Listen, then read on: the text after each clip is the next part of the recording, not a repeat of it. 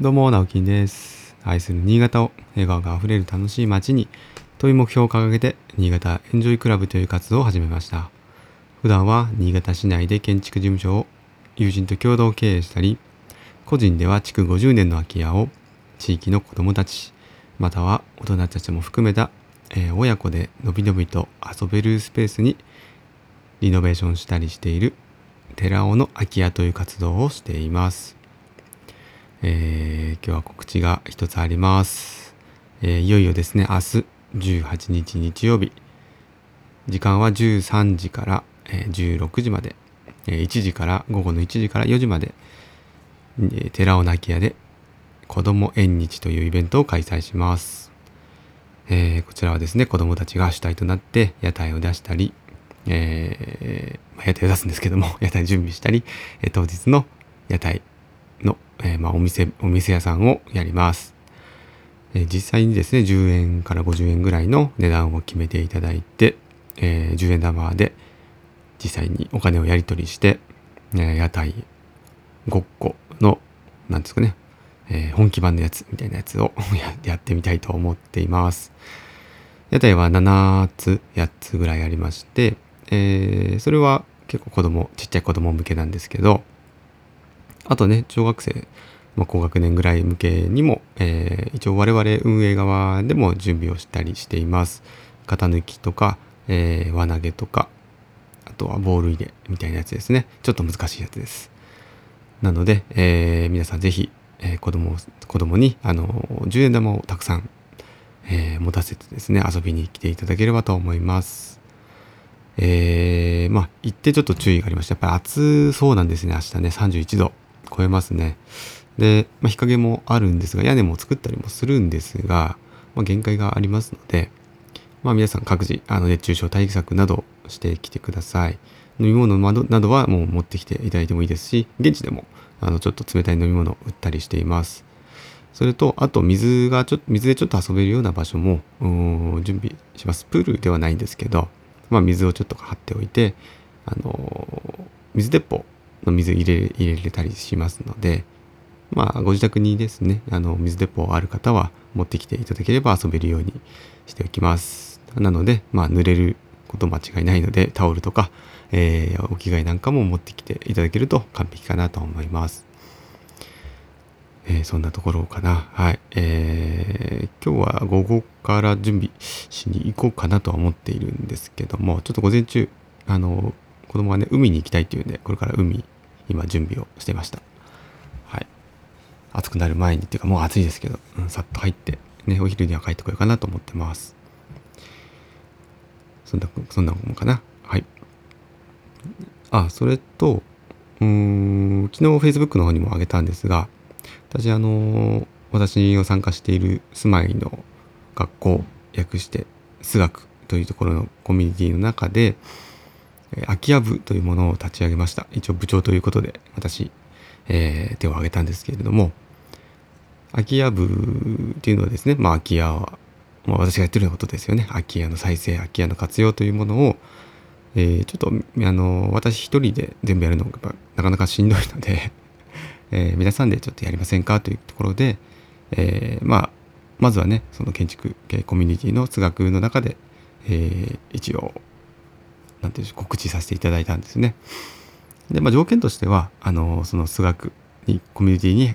入っていることというふうにしたんですけれども、こちらも特に条件ありません。あの、数学自体も、あの、一般の方でも全然 OK です。別に建築に何かね、絡みがないと入れないということでは全くありません。で、会費もありませんので、まずは、まあ、数学の方にですね、えー、入っていただいて、で、その後、空き家部の方に、えー、グループ参加していただけると、空き家関係の、え、活動を一緒にできますので、どうぞよろしくお願いします。で、えー、早速なんですが、第1回目のその、ちょっと、キックオフ会も兼ねてなんですが、8月の7日土曜日、1時半から、え、新潟市中央区、八千代ですね。で、まあ、八千代の空き家とまた名付けたんですけど、名付けたっていうか、そのままなんですけど、カタカナにしただけなんですが、こちらもですね実はあの空き家がありましてで本当に伊勢丹新潟伊勢丹さんをこうバックに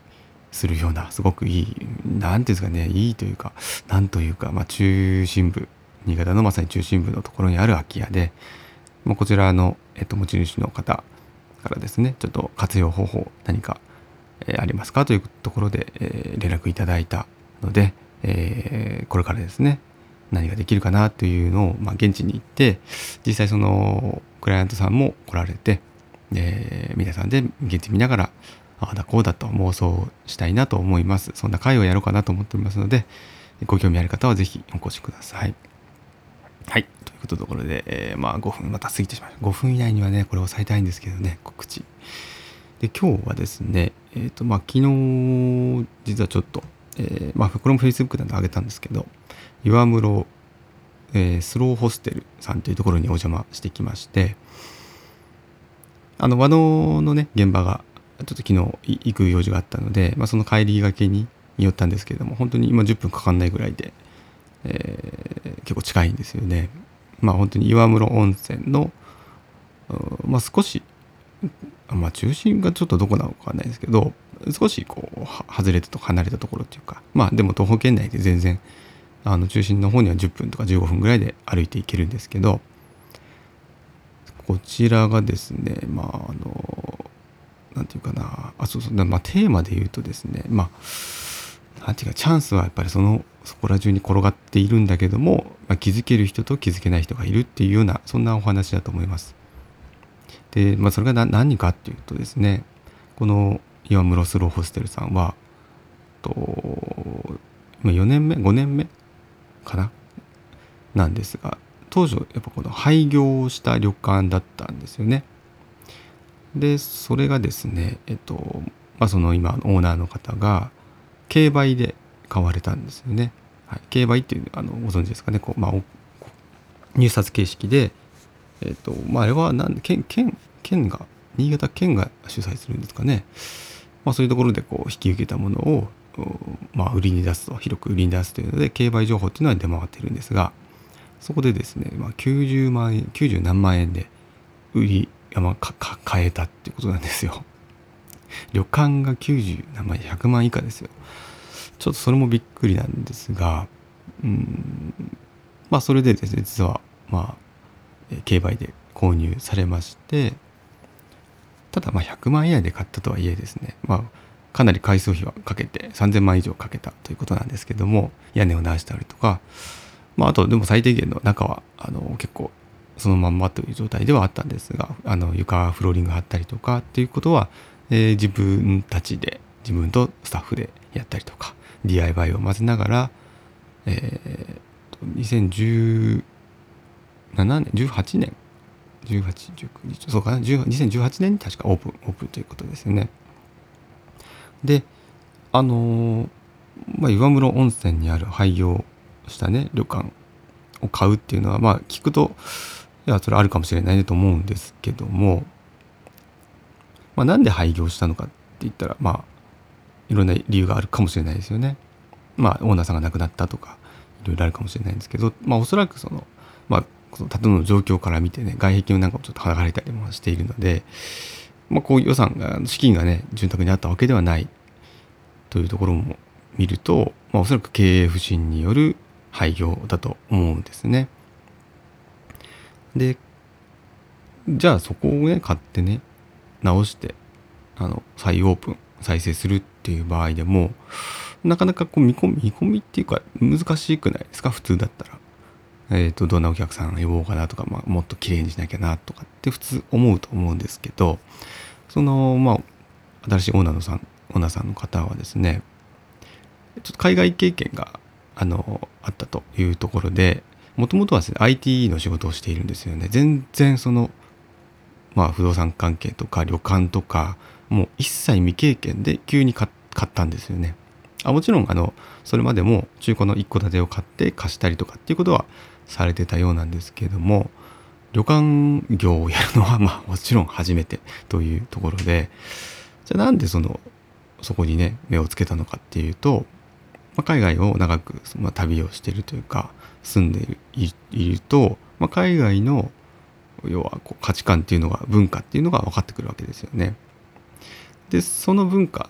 価値観というのがですね、まあ、こう分かりやすく言うと自分の中に物差しができるわけですよね。海外からの目線みたいな物差しができるんですよね。その物差しっていうのはおそらくその岩室にずっと住んでる方地元の方の物差しとは全然違うものなんですよね。岩室には岩室の物差しがあるしその人それぞれの物差しっていうのもあるんですけどその全然違う種類の物差しっていうのを、えー、おそらくま培ったものを、ま、持ち帰ってきてその岩室っていうところの別にあのそのオーナーさんはね何か縁があったわけではあまりないんですけどたまたま岩室だったと。で旅館がある。じゃあこれはあの外海外のそのインバウンド向けですよね海外から来られる、まあ、旅行者さんとかバックパッカーさん向けに、まあ、格安で素泊まりができるようなホテルにしようと。だからもうその時点で多分発想が違うんですよね。普通温泉街に旅館を作るってなったら国内のまあ日本日本人のねファミリーだったりとかお客さんだったりっていうところを意識するんでそういうふうに内装を準備したりとかあとや料理どうしようとかいろんなことを考えると思うんですけどもう海外のバックパッカーさん向けっていうところの視点があれば最低限のその回収費用でいいと。もう壁とかもあのちょっと剥がれたりしてるんですけど全然気にしないそうなんですよね それよりも安く長く泊まりたいとかあとそれこそ食事はいらない。だから食事もないんですよ。もうほんと素泊まりっていう。で温泉も、まあ、引けるんですけどどうやらその岩室って温泉を引くなんていう権利権利というかそういうのがあるんですよね。あるみたいなんですがそれめちゃくちゃ高いそうなんですよ。でこれはちょっともうコスパが悪すぎるなってことで温泉も引いてないんです。なんでそのユニットバスだけなんですよね部屋にあるでまあ10分15分歩けば温泉いっぱいあるのでそこに入ってもらえばいいと。うん、というよりもそのそもそも岩室の温泉っていうのがあの知られてないんだそうです。まあこれは聞いて当然だよなと思ったんですけど別に温泉目当てで岩室に来ないんだそうですよ。でこういうのって現地にの地元にいても分かんないじゃないですか。で新潟にいても分からない。なんでそこに手をつけられたかっていうのはやっぱり外からの目線っていうのを知っていたからなんですよね。でこれってその競売にね例えば出ててあのその情報じゃあ例えば私が見たとしてもそれ全然そのピンとこないんですよ。チャンスと思えないんですよね。だって知らないんですもんそういう海外の感覚とかが。なんでそこに目をつけたオーナーさんっていうのは本当にやっぱすごいなって。同じ事象なのに見方見る角度によってこれだけ捉え方が違うっていうのはいや本当に勉強になるなと思って昨日お話を聞いてきました。で実際売上もですねあのもう初年度からトントンぐらいだったと。マイナスにはならなかった。で2年目にはもうプラスになってで3年目にコロナで来ちゃったって言ったかな2020年になっちゃったんですけどとはいえトントンだったっていうんですよね。これやっぱなんでかっていうとそうやって割り切った経営ができるのでもうほとんど一人でそのオーナーさん一人で切り盛りができる状態になってるんですよね、まあ、掃除と洗濯とあと対応。対応って言ってもその食事とかがないのでもうすごく楽っていう。もうそもそもそういうあのもう一人とかあの忙しい時でもスタッフさんもう一人